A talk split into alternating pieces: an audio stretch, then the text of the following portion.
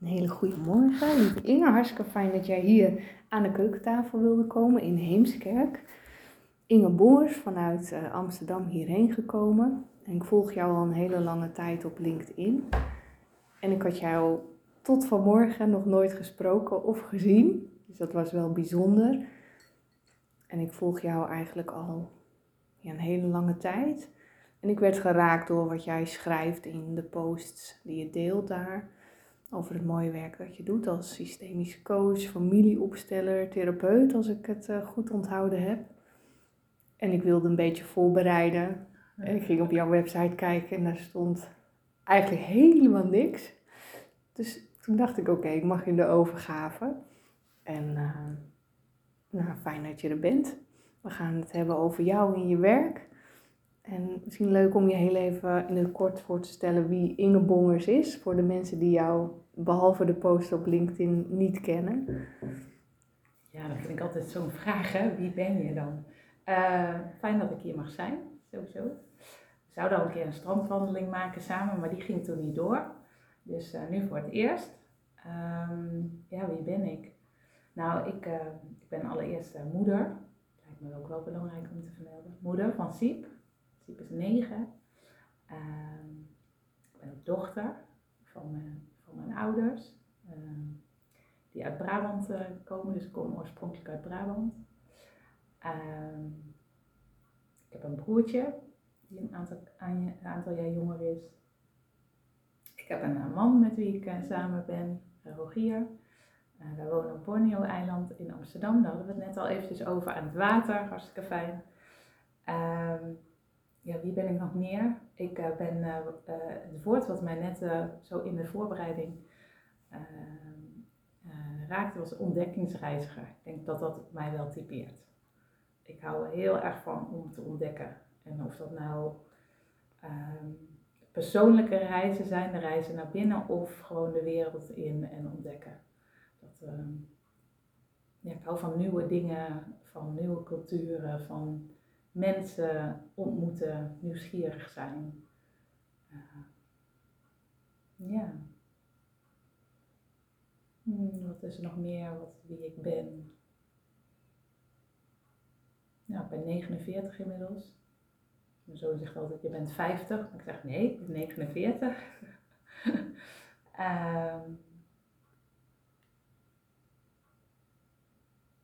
ja, dat is wel even zo voor mij wie ik nu ben. Ja.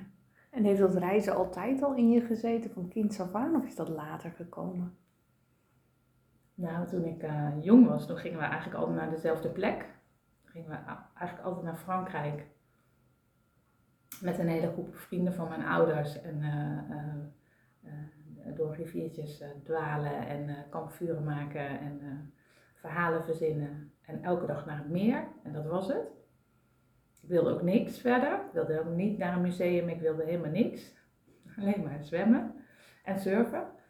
Uh, dus het is wel echt uh, later gekomen. Het is eigenlijk ontstaan toen ik Um, in 2000 was mijn eerste reis met een groep overigens uh, naar Mexico, Mexico Guatemala en Belize. Oh, mooi. En um, nou, dat was mijn eerste en mijn enige groepsreis.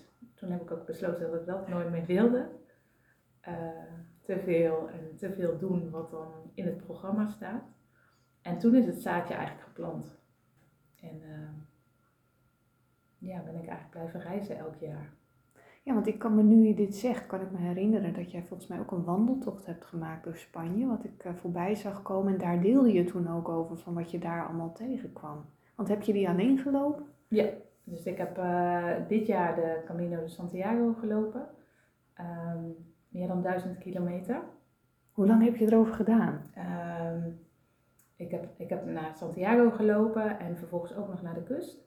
En ik heb er alles bij elkaar volgens mij vijf weken overgelopen. Ja, fantastisch. Ja. Helemaal alleen? Ja. ja. Maar je bent niet alleen, maar ik ben wel alleen gegaan. Ja. Ja. ja. ja. En wat heb je daarvan meegenomen?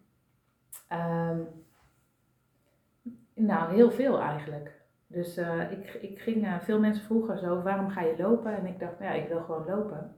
En ik wil buiten zijn in de natuur en ik wil alleen zijn. Dat waren eigenlijk de redenen om te lopen. En ook uit de ratrace en het, geleefd, het gevoel hebben dat ik ook wel geleefd word. En, uh, ik heb bijna tien jaar mijn eigen bedrijf en ik merk dat ik nou, toch ook wel uh, hard werken kan ik goed. En, en dat blijf ik ook wel doen nu ik zelfstandig ben. Misschien wel harder dan toen ik nog in loondienst was. Dus ik had heel erg behoefte om even daar allemaal uit te gaan. Um, en wat ik er heel erg van uh, heb meegenomen is, uh, uh, ik, had, ik had pijnklachten voordat ik ging, langdurig. Ik had ook een pijnprogramma gedaan voordat ik vertrok. Um, en, het was minder, maar het was, ik had nog wel bewegingsbeperkingen. Dus ik ben eigenlijk die Camino gaan lopen met de thema's die al geraakt waren in dat pijnprogramma. Dus ik kwam veel woede tegen razernij, haat, gevoelens die ik niet goed ken, die ik ook liever niet wil kennen. Um, in relatie tot mijn vader, maar ook in relatie tot mijn broer.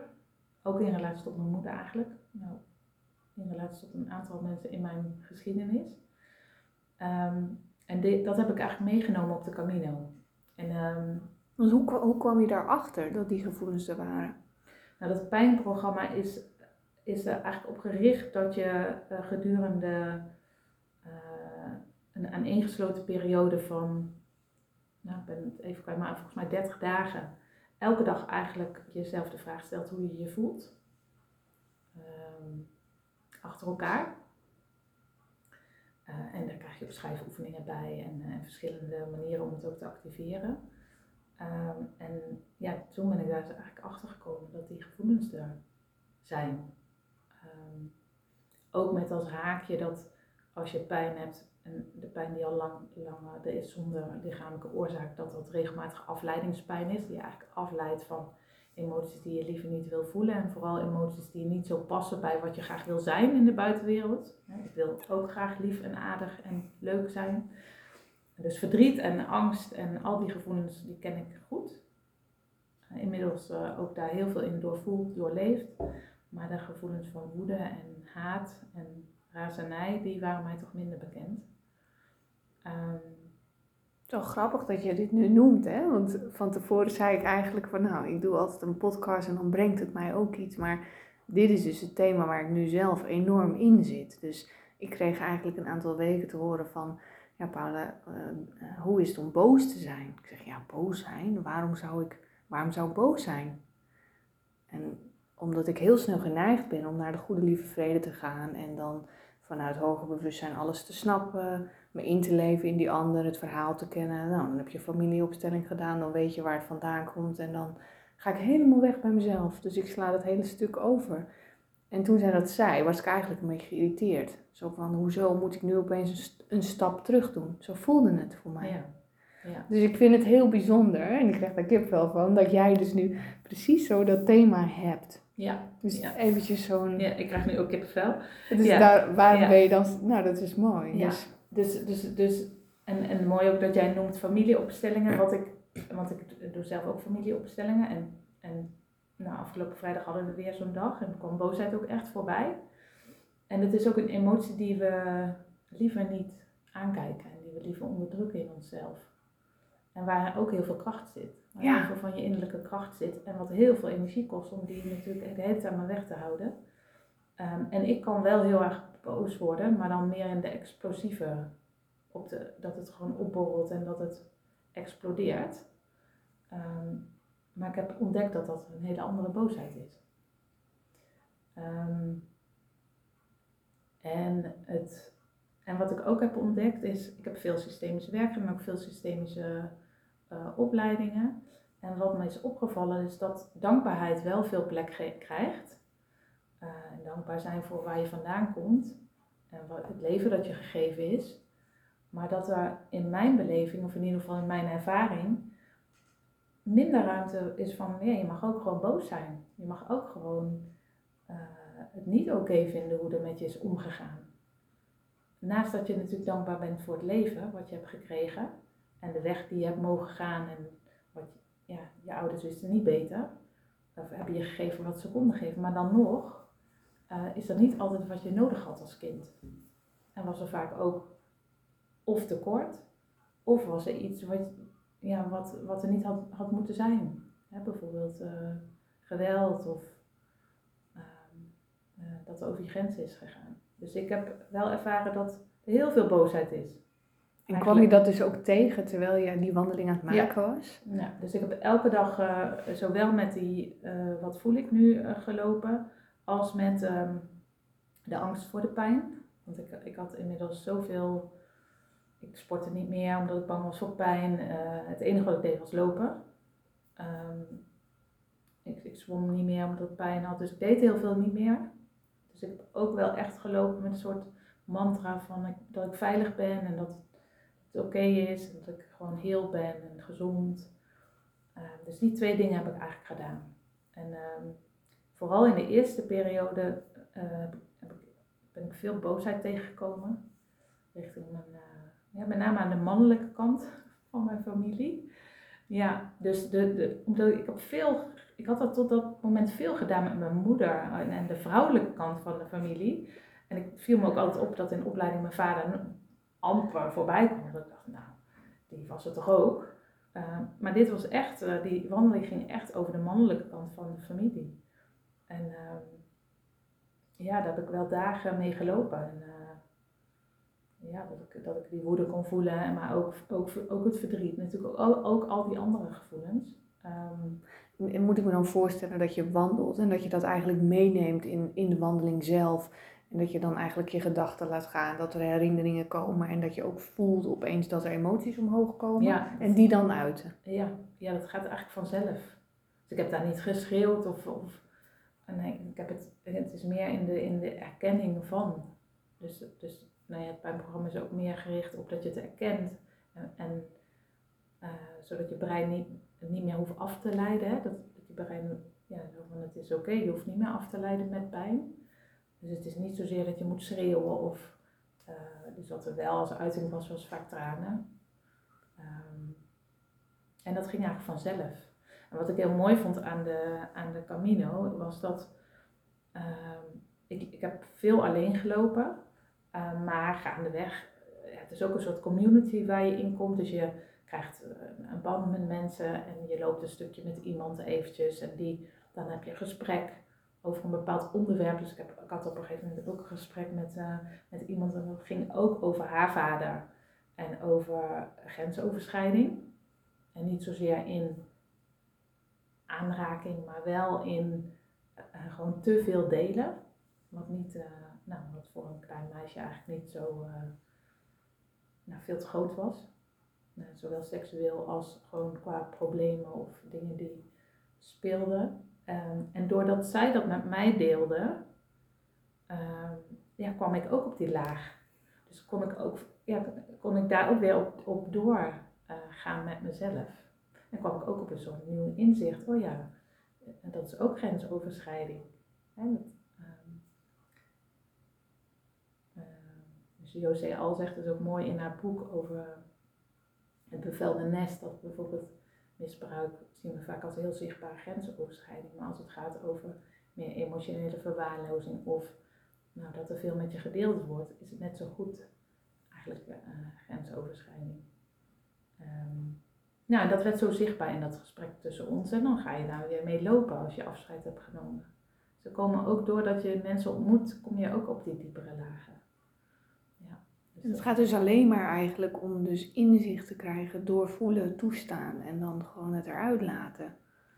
Ja, vooral door herkennen en erkennen. Ja, ja, ja. Want soms zeggen we zo van, je moet dan alles eruit schreeuwen of zo. Dat hoeft niet altijd. Ook op, uh, op een mildere manier. Door het gewoon hardop te zeggen. Ja, uitspreken. Uitspreken of opschrijven. Of, uh, dus ik heb veel, ook veel geschreven. Niet op de Camino zelf, maar daarvoor wel. Dus, uh, en merkte je gaandeweg dat er ook iets in je lijf veranderde? Door ja. Ja, dus ik, ik merkte sowieso, uh, ja, als je duizend kilometer loopt, heb je gewoon ook pijn onderweg. Dat is gewoon zo. Ja, dat lijkt me ook. Dus ik kreeg uh, pijn in mijn heup en ik kreeg pijn in mijn knieën en, en buiten de pijn in mijn schouder die ik had. En ehm, elke keer als ik pijn kreeg, ging ik dus lopen met die mantra van dat ik veilig was en dat het oké was en dat ik heel was en dat bewegen gezond is. Nou, ik had allerlei zinnetjes zo inmiddels. Ehm, en, en dat was ook mooi in de cadans van het lopen, ging dat ook in een soort ritme, wat altijd heel grappig. En dan ging de pijn weg. Bijzonder toch? Ja. ja. En ik weet nog op mijn verjaardag, toen had ik een hele zware dag en toen belde, belde mijn vriend. En terwijl ik aan de telefoon was, kreeg ik enorme pijn. Ik zei, nee, ik moet echt ophangen. Ik, moet nu, ik heb nu aandacht nodig om daarmee te zijn. En nou, dan ging ik weer die mantra doen of dat lopen met die zinnetjes. En dan ging het weer weg. Ja. En hoe is het nu? En nu kan ik me weer bewegen. Dus nu kan ik mijn schouder weer omhoog doen. Ja, dat kon ik niet. Dus ik kon zo tot hier. Zo, misschien zo. En het is niet helemaal pijnvrij, want ik voel het nu. Omdat ik heb ook yoga gedaan, dus ik ben wel weer ook dingen aan het doen. En het is wel een gevoelige plek. Ja. dus als er, nou, als, er, als, ik, als ik stress heb of als er iets gebeurt thuis, dan, dan is dat wel het eerste wat ik voel. Dus het is iets wel waar ik bewust mee bezig ben. Ja. ja. Bijzonder, dus dan heeft die wandeling je ontzettend veel gebracht. Ja. En de stilte denk ik ook. Ja. Want je loopt echt gewoon in je eentje, in de stilte en je kan niet vluchten. Je, Er is geen afleiding. Nee. nee, er is geen enkele afleiding. Behalve de koffie en de chocoladecroissantjes. ja. Ja, ik, ik ken wel meer mensen die hem gelopen hebben. Het lijkt mij echt een hele uitdaging. En zeker om het alleen te doen. Ik weet niet of ik dat zou durven. Ja, maar ik heb me niet alleen gevoeld. Nee, want er zijn echt heel veel mensen die je tegenkomt. Dus, dus zeker op de momenten waar je stopt, kom je mensen tegen en, uh, en, en, en ook s'avonds. Dus het is, ja, je, kan, je kan zelfs de hele tijd met iemand zijn als je dat zou willen. Dus ik heb ook mensen ontmoet die de hele tijd samen hebben gelopen, maar ik wilde dat echt niet. Dus ik heb in het begin uh, een paar dagen met een. Uh, met Anita, een vrouw uit de buurt van Nijmegen, gelopen. En na twee dagen hebben wij ook echt tegen elkaar gezegd, nee, heb ik in eerste instantie ook gezegd, ik wil echt alleen lopen. Dat was ook de reden om te gaan. Maar wat grappig was, dat wij, ook al gingen we alleen, we spraken nooit iets af, maar we kwamen elkaar altijd weer tegen, op hele bijzondere momenten. En dan uh, gingen we ook foto's nemen, want ja, als je alleen bent kan je niet heel veel foto's nemen. Dus het lijkt alsof wij alles samen hebben gedaan, terwijl we eigenlijk alles alleen hebben gelopen. Ja. Bijzonder. Ja. ja. Nou haalden we het in het begin al een beetje aan. Hè? Dus dat jij systemisch werk doet, familieopstellingen, therapeut. Hoe, hoe is dat op je pad gekomen? Um, nou, ik ben altijd geïnteresseerd geweest in gedrag van mensen. En, en uh, ook vanuit, vanuit huis. Ik was, uh, mijn moeder was manisch depressief. Um, mijn vader werkte eigenlijk altijd. Uh, dus ik was altijd wel bezig met hoe gaat het met haar. Dus sensitief op afstemmen op hoe het met haar ging. Um, dus dat, ja, dat deed ik als, nou ja, als overleving eigenlijk. Um, en ik heb, uh, uh, toen ik moest kiezen om te gaan uh, studeren, toen wilde ik eigenlijk psychologie doen. Maar toen dacht ik, ja nee, dan krijg ik allemaal van die mensen zoals mijn moeder. En, nou, dat is veel te veel, dat kan ik niet aan. Dus ik had ook het perspectief, ja, psychologie, dan word je psycholoog. En nee, dat, dat is echt te veel. Dus um, ja, toen heb ik eigenlijk voor economie gekozen. Oké. Okay. En uh, want mijn vader zei rechten, dus ik dacht, dan doe ik dat niet. Toen ging ik de economie doen. En uh, ja, dat ging heel makkelijk, maar of ik het nou echt heel leuk vond. Toen ik klaar was, ging ik uh, bij Randstad werken met mensen. En dat ben ik eigenlijk altijd blijven doen. Mensen interesseerden me gewoon. En toen ik in 2013 was een grote reorganisatie bij de organisatie waar ik toen werkte. En ik, en ik deed een coachopleiding dat jaar, maar eigenlijk al jaren daarvoor wilde ik een coachopleiding doen. Maar toen was ik op een open dag en toen zeiden ze, nou als je niet stabiel bent, dan moet je het nog maar niet doen. Dus ik was een beetje afgeschrikt, dus ik dacht, nou dan doe ik het maar niet, want ik ben nooit stabiel. Daar kwam ik later achter. Wanneer ben je stabiel, weet je? Het gaat altijd met ups en downs. Dus ik kwam er al jaren daarna achter, ja dat, dat is er, stabiel, ja wat is dat? Dus uh, uiteindelijk, uh, volgens mij vijf jaar later, ging ik toen toch maar een coachopleiding doen. Um, en ik coachte al mensen en toen moest ik weg bij dat bedrijf vanwege de reorganisatie. Eh, en ik deed een Young Professionals programma en dat vond ik eigenlijk super leuk. S ochtends zag ik mensen en dan s'avonds maakten we foto's, zagen ze er gewoon anders uit. Nou, dat vond ik echt magisch.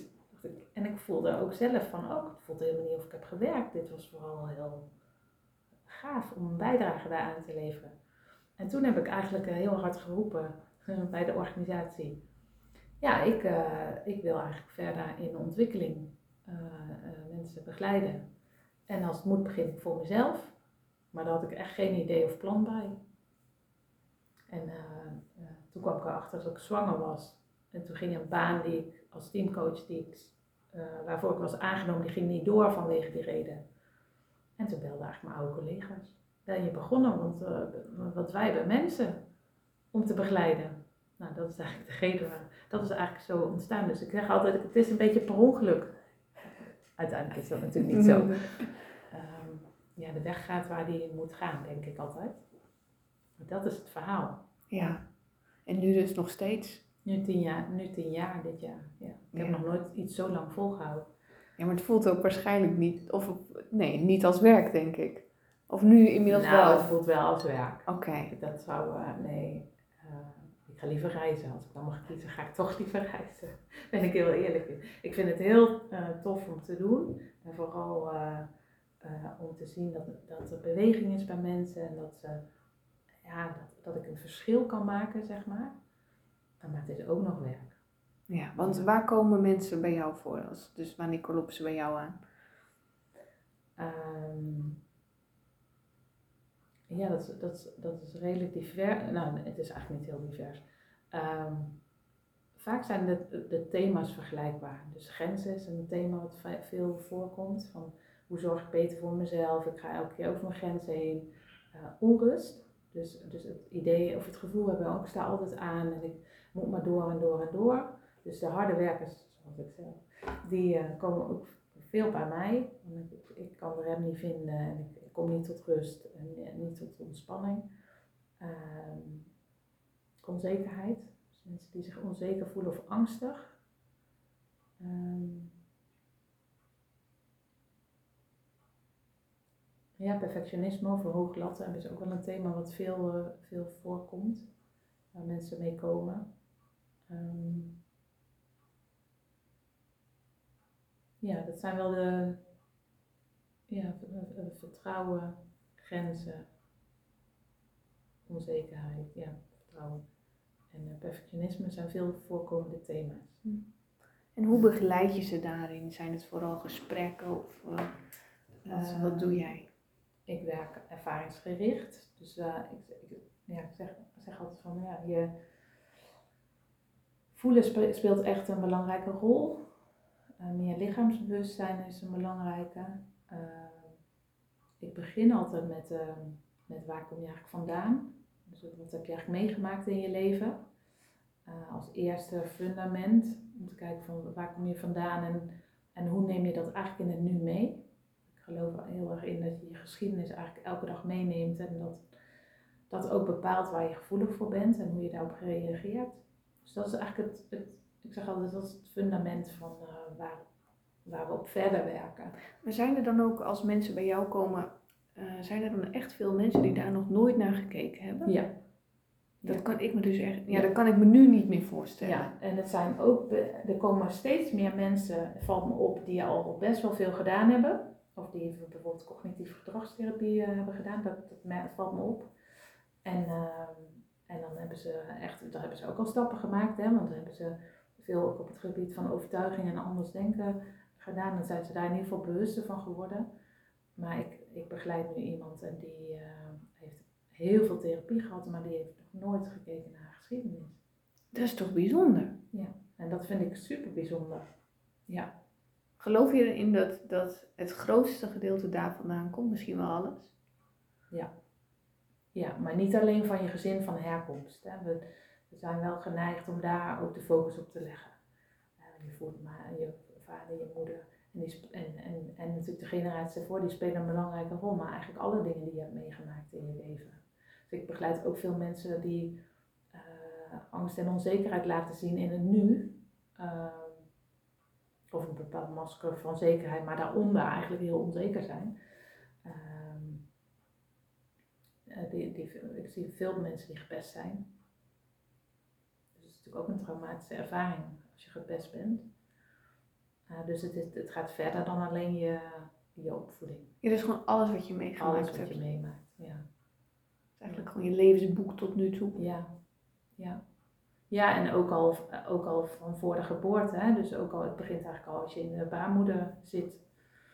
En de patronen die je daarna uh, ontwikkelt, die komen eigenlijk bovenop de eerste patronen die je, die je zo als babytje al had eigenlijk. Alleen als er meer cognitie bij komt en je wordt slimmer, dan worden die patronen ook ingewikkelder en slimmer. Ja.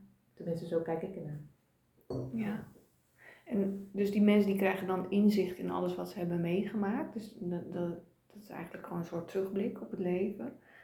En is het dan, is het dan de bedoeling dat je eigenlijk dat weer, nou ik denk in eerste instantie erkennen dus. Erkennen dat, dat alles gebeurd is wat er gebeurd is. Ja. Misschien dat er ook wel veel mensen zijn die helemaal niet erkennen of dat ze denken, wow, dat viel wel mee toch? Dus dat je het niet erkend hebt, maar misschien ook helemaal niet nog verwerkt hebt. Of niet herkend. Ja. Er zijn ook veel mensen die komen en die zeggen, nou ik, uh, ik had eigenlijk alles. Ik heb eigenlijk, uh, ik, heb, uh, ik heb gewoon een veilige jeugd gehad, dus niks. En sommige mensen willen dat ook graag zo houden, dat beeld. Hè? Dus dan, ja, dan, dan stokt het ook ergens. maar ja, de eerste stap is, is het gaan zien. Gaan zien hoe het, niet om het om schuld te geven, maar vooral om te kijken, hoe was het voor mij? En hoe, heeft, en hoe werkt dat nog door in mijn leven? Dus buiten dat ik werk met het levensverhaal in het begin, werk ik eigenlijk elke sessie met wat zich aandient in het nu. Um, en dan werken met ervaringsgerichte oefeningen om ook te kijken, goh, hoe, wat gebeurt er eigenlijk zowel in je hoofd, maar ook in wat, hoe je je voelt, maar ook in je lijf. dus een, een situatie op het werk die heel erg uh, binnenkomt. Ja, wat gebeurt er dan eigenlijk in jou? En, en waar ken je dat dan zo van? En hoe, hoe kun je dan ook met wat je kent, nou, jezelf meenemen, jezelf zien, maar jezelf ook kalmeren in het hier en nu. Zodat je, ja, het is een, een, een mooie zin die je nu ook in de ademtraining zit, zodat je niet gaat reageren, maar meer gaat antwoorden. Ja, dat Ja. vind ik een mooie. Ja, dat is een hele mooie. Zodat de lading eigenlijk van je reactie afgaat. En dat gaat natuurlijk nooit, ja, in heel veel gevallen gaat dat natuurlijk nog mis. Maar dan kan je in ieder geval naar jezelf terug en het erkennen en het opnieuw proberen. Ja, keer op keer op keer. Ja, keer op keer op keer. En ook herstellen. Dus ik, ik heb wel gemerkt dat door meer inzicht en bewustzijn te hebben en ook steeds meer ook wat er in mijn lijf gebeurt. Want ik begon ook met mijn hoofd. Ik dacht, ik ga nooit naar dat lijf. Dat vond ik allemaal helemaal spannend. Maar nu ik daar meer contact mee heb en kan voelen, oh ja, dit gebeurt er nu. Hier, hier span ik aan of, of, of, of mijn adem gaat er hoog of ik ben gewoon in paniek. Ik merk dat ik vaak schrik. Um, en dan nog steeds kan reageren. Maar door weer terug te keren naar jezelf, kan ik vervolgens ook naar de ander toe gaan en zeggen, god, dit gebeurde bij mij. Dus ik heb ja, daar te heftig gereageerd, maar dit is wat, waar het eigenlijk mij raakte. Zodat je ook kan herstellen met de mensen om je heen. Ja. Dat ik wel een belangrijke winst. ja, dat denk ik ook. En of ze het dan altijd kunnen aannemen, dat weet je niet. Maar ehm, ik denk wel dat kwetsbaarheid helpt in dat stuk. Als je je kwetsbaar op durft te stellen, durft te vertellen wat het met jou doet, zonder dan de ander er meteen eh, bij eh, te betrekken. Dat het gewoon ook zorgt voor een mooie dialoog. Ja, ja. afhankelijk van de relatie. Hoe dichter bij de mensen, hoe lastiger de dialogen soms ook zijn. Ja, dat denk ik wel.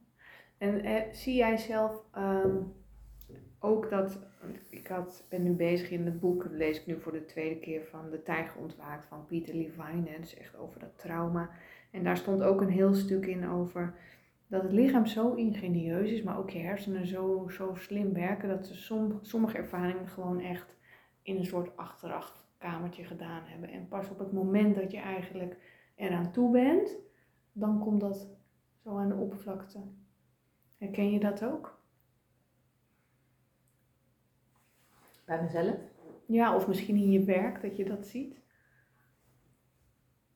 Ja, ja. Ik heb, uh, ik heb een traumaopleiding gedaan uh, vorig jaar. En uh, ja, wat, daar moet ik namelijk aan denken. Ik, ik had nooit honger. dus toen in de traumaopleiding ging het ook over gewoon welk deel van jezelf heb je nou afgesplitst. En toen kwam, toen kwam bij mij, ja, honger. Ik heb geen honger. En uh, nou, toen hebben we een IOPT-opstelling gedaan. Dat is een Identity Oriented Psychotraumatherapie. Heel lang woord. En, uh, en dan, staat, dan staat eigenlijk iemand voor dat deel wat je hebt afgesplitst. En toen kwam ik bij iets wat ik hier wel weet. Namelijk bij, mijn, bij de zwangerschap van mijn moeder. En bij ja, eigenlijk de zwangerschap. En dat, dat in dat, toen ik in de buik zat, dat eigenlijk de navelstreng bijna door was en dat het vruchtwater weg was. Um, en, ze, en de resonant, degene die voor dat deel stond, liet ook, ook zien wat er gebeurde. En de, en de beste manier om te overleven was heel stil houden. En vooral niet bewegen. En geen geluid maken. En uh, ja, eigenlijk bevriezen. Want je kan eigenlijk niks anders dan. Want als je zou bewegen in de baarmoeder, dan overleef, had ik het natuurlijk nooit overleefd. Um, en ik was al, daar al een paar keer bijna geweest. Bij dit deel, bij dit stuk. Want in mijn opleiding systemisch werk, of de maskermaker, een van de twee, was ik ook al heel erg geraakt in dit stuk. Toen iemand vertelde over haar geboorte. En toen kon ik het ook al helemaal in mijn lijf voelen. Dus ja, ik geloof wel in dat het, het vanzelf komt als je eraan toe bent. En dat je daarom, daarom is mijn logo ook een spiraal, dat je eigenlijk elke keer langs hetzelfde komt, tot, totdat je eraan toe bent. En tot je op het laagje komt. Ja, net wat je kan dragen. Daarom geloof ik ook niet in, uh, ja, in, in, in begeleidingsvormen waarin we gaan uh, duwen. Nee, dat, dat heb ik wel een keer meegemaakt, dat er heel erg werd geduwd. En dat was heel erg afschuwelijk. En dan, en dan zit ook een risico op hertraumatisering. En dat, dat je het eigenlijk nog meer inkapselt in ja. beleving. Ja, dus ik geloof echt in het heel gedoseerd, zachtjes, niet te snel. En uh, ja, soms zijn er mensen bij mij mijn heel traject huilen ze niet. Ja, kan. Het is ook niet mijn, uh, het is niet van, oh als iemand huilt dan is het geslaagd. Dus het, het gaat, ja, iedereen doet het op zijn eigen manier en in zijn eigen tempo. Ja, daar kom ik eigenlijk ook wel steeds meer achter. Dat, dat, wat voor werk je dan ook doet als het gaat om het begeleiden van mensen. Je kan alleen dan dat stuk uh, helpen dragen of inzichtelijk helpen maken. Wat er op dat moment aan de oppervlakte komt en waar iemand aan toe is. Ja. En uh, wat jij zegt, hè, van ik heb het al eens eerder herkend. Ik heb dat zelf dan ook met een bepaald thema. Dat komt dan elke keer weer als een soort rode draad terug. En elke keer komt er weer een soort ja, ik noem alsof het steeds meer open gaat. Dat je steeds meer mag zien, maar het kan niet in één keer. Want het zou gewoon too much zijn. Ja. Ja. ja, en als het too much is, dan, dan, uh, dan zit je hele systeem zo ingenieus in elkaar dat het um, ook weer extra beschermers uh, zal zorgen voor extra beschermers. Heb je dat zelf wel eens meegemaakt? Dat er dan bijvoorbeeld uh, iemand bij jou was en dat, hij dan, dat je iets aanraakte en dat er zo up, drie lagen eroverheen? Ja, ik heb één ervaring met iemand die, uh, waar ik iets heb aangeraakt, die, die wilde ook niet meer terug. En die vond ik heel verdrietig, maar die, uh, ja, dat was, er kwam echt dader-slachtoffer dynamiek. En ik was de dader, want ik had het aangeraakt. Ja. Dat, Raakt dat jou dan ook? Ja, dat raakte mij heel erg. Ik, en dat raakte mij vooral in dat ik het niet goed had gedaan. Oh ja. Dat ik dacht, oh, ik heb, iets, ik heb dat helemaal, ik, ja, ik heb zorgvuldig willen zijn, maar ik heb het, ja, ik had echt het idee, ja, ik heb het niet goed gedaan. En later kon ik ook zien, ja, dit is ook wat, wat die persoon goed kent. Dat er een, uh, ja, dat het een dader is. Dat, ja, dus dat was bij mij natuurlijk ook zo. Ik was nu de dader geworden. Ja. Hoe neem jij je eigen triggers of je eigen onzekerheden, je bent daar bewust van een heleboel, hoe neem je die mee in jouw werk? Nou, die neem je mee, laten we Ja, die zijn er gewoon. Die zijn er gewoon, dus die neem je mee. Ehm, eh, ja, en soms kom je er ook gewoon in. dus dus ehm, ik kan het wel heel erg hebben als iemand, ehm, eh, als ik het idee heb, als ik het gevoel krijg dat ik iemand niet kan bereiken. Dat is echt een trigger voor mij. Want dat was bij mijn moeder. Dus dan kan ik heel makkelijk in de, in de overdag komen van, oh, dan ga ik werken. Ga ik... Dus daar, uh, ja, dan, op dat moment, als ik dat ga bemerken, ja, dan is het aan mij om op mijn plek te blijven en eh, door te ademen. En, en, en vooral veel stilte helpt bij mij. Om dan juist langzamer te gaan. Maar ja, soms gaat het ook gewoon. En ben je, ben je achteraf, denk je, oh ja, ik zat erin. En dan neem ik me voor, de volgende keer, dan, uh, dan moet ik hem net iets anders aanvliegen. Ja. Oh, en dan heb ik misschien ook voordat ik die ruimte instap iets meer te doen. Um, en de Camino is hier in een goede. We begonnen met, ik, ik, uh, het helpt om iets achter je te plaatsen waar je zelf kan leunen. Zodat je meer op je eigen plek blijft. En de Camino is een hele goede daarvoor. Die gaat nu altijd met je mee. Ja. Ja. Dat ik vaak achter. Ja. Maar ik vind het wel, wel mooi dat je het benoemt. Want um, ik herken wel ook dat stuk van dat je het dan heel goed wil doen, maar je bent ook gewoon mens.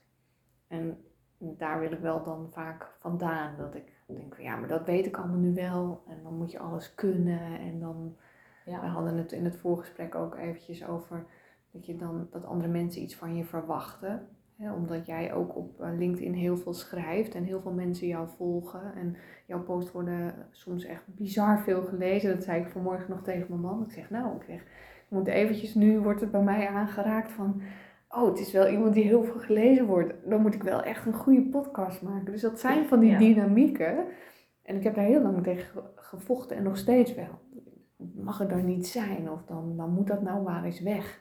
Maar dat werkt gewoon niet zo. Nee. nee.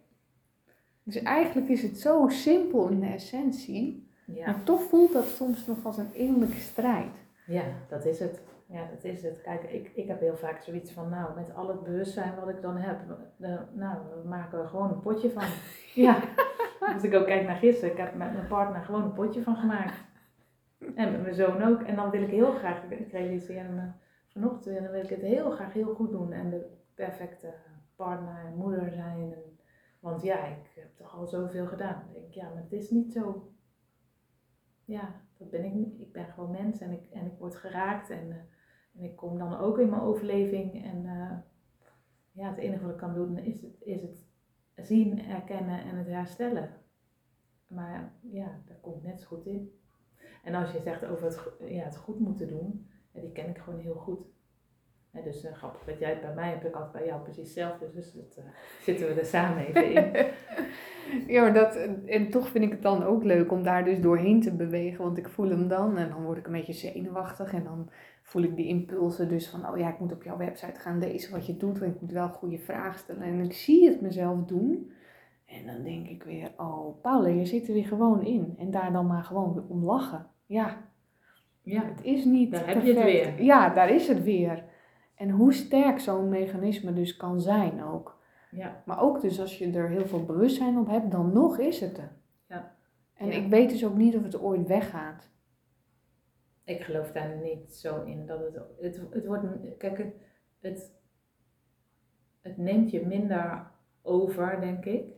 Ehm, en, je, en je bent bewust als het gebeurt in plaats van dat je er helemaal in zit zonder dat je er bewust van bent.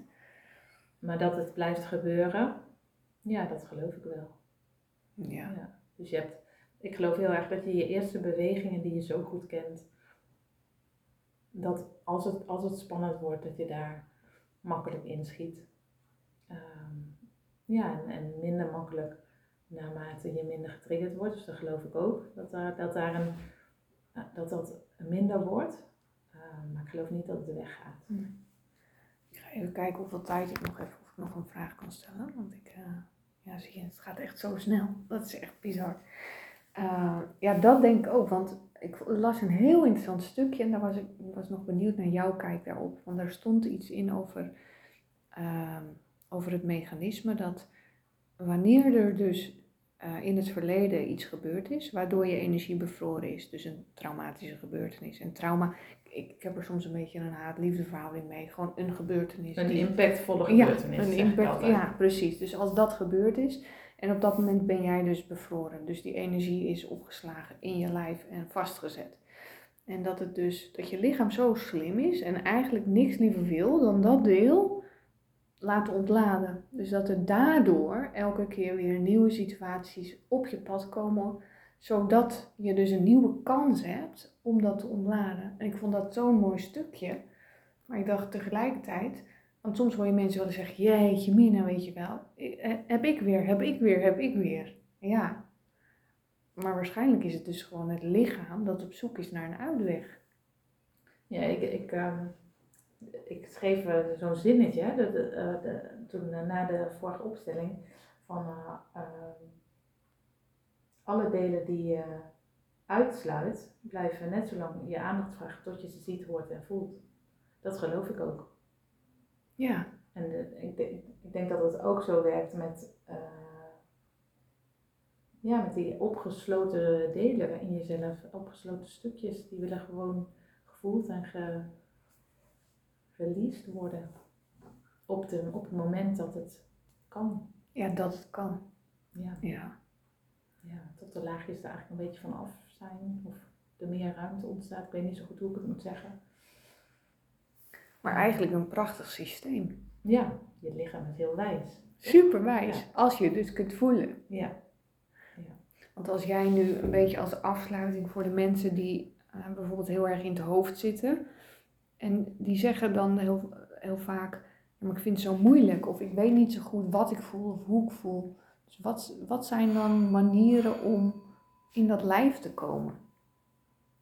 Nou, als jij zegt, ik weet niet wat ik voel, hoe ik me voel, dan zit je natuurlijk in je hoofd, want dan ga je het bedenken. Uh, ik, ik zeg altijd, het eerste stapje is eigenlijk je voeten maar eens op de grond zetten. In contact maken met de aarde en met je aandacht naar binnen gaan. Dat, dat zegt Peter Levine eigenlijk ook, hè, van, um, en maar eens gewoon opmerken wat er aanwezig is. Ja. Zonder dat je daar al een label aan hoeft te hangen wat het betekent voor je gevoel. Dus een kleine stapje is eerst maar eens naar het lijf en eens te kijken van hoe, hoe gaat het eigenlijk met mij? Wat voel ik? Ja. Is er ergens spanning? Heb ik ergens pijn? Is er ergens kou of juist warmte? Um, hoe zit ik erbij? Alleen maar dat. Ja. En, um, en het helpt vaak dat mensen wel een soort woorden hebben voor gevoelens. En, uh, ja, want ik, ik, heb vaak, ik, uh, ik vraag vaak, waarom voel je eigenlijk? En heel veel mensen denken, ja, geen idee. Dat weet ik eigenlijk niet. En pas als ze zich realiseren, gevoelens gaan eigenlijk over wat ik nodig heb, dan worden gevoelens ook minder abstract of zo. Ja, dan, dan, dient, het, dan dient het een doel. Is dat, ja, ja dat, dus, dus, dus mensen komen ook vaak, ja, ik wil beter grenzen leren stellen, of beter nee zeggen. Maar de stap daarvoor is gaan ontdekken, maar wat heb ik eigenlijk nodig? Wat, wat, wat zijn nou de signalen van mijn lijf? Wat voel ik eigenlijk van binnen?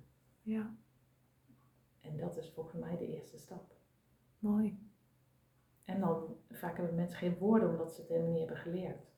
Dus ook wat woorden geven van, goh, dit soort gevoelens zijn er, helpen ook om ze te gaan herkennen. Tenminste, is mijn.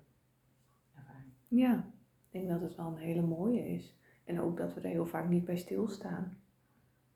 Ja. En de natuur. Ja.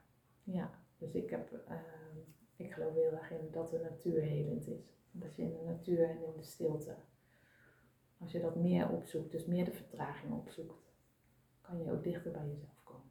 Ja, daar ben ik van overtuigd. Staat er nog een volgende reis op het programma? Uh, ja, want ik ga weer lopen.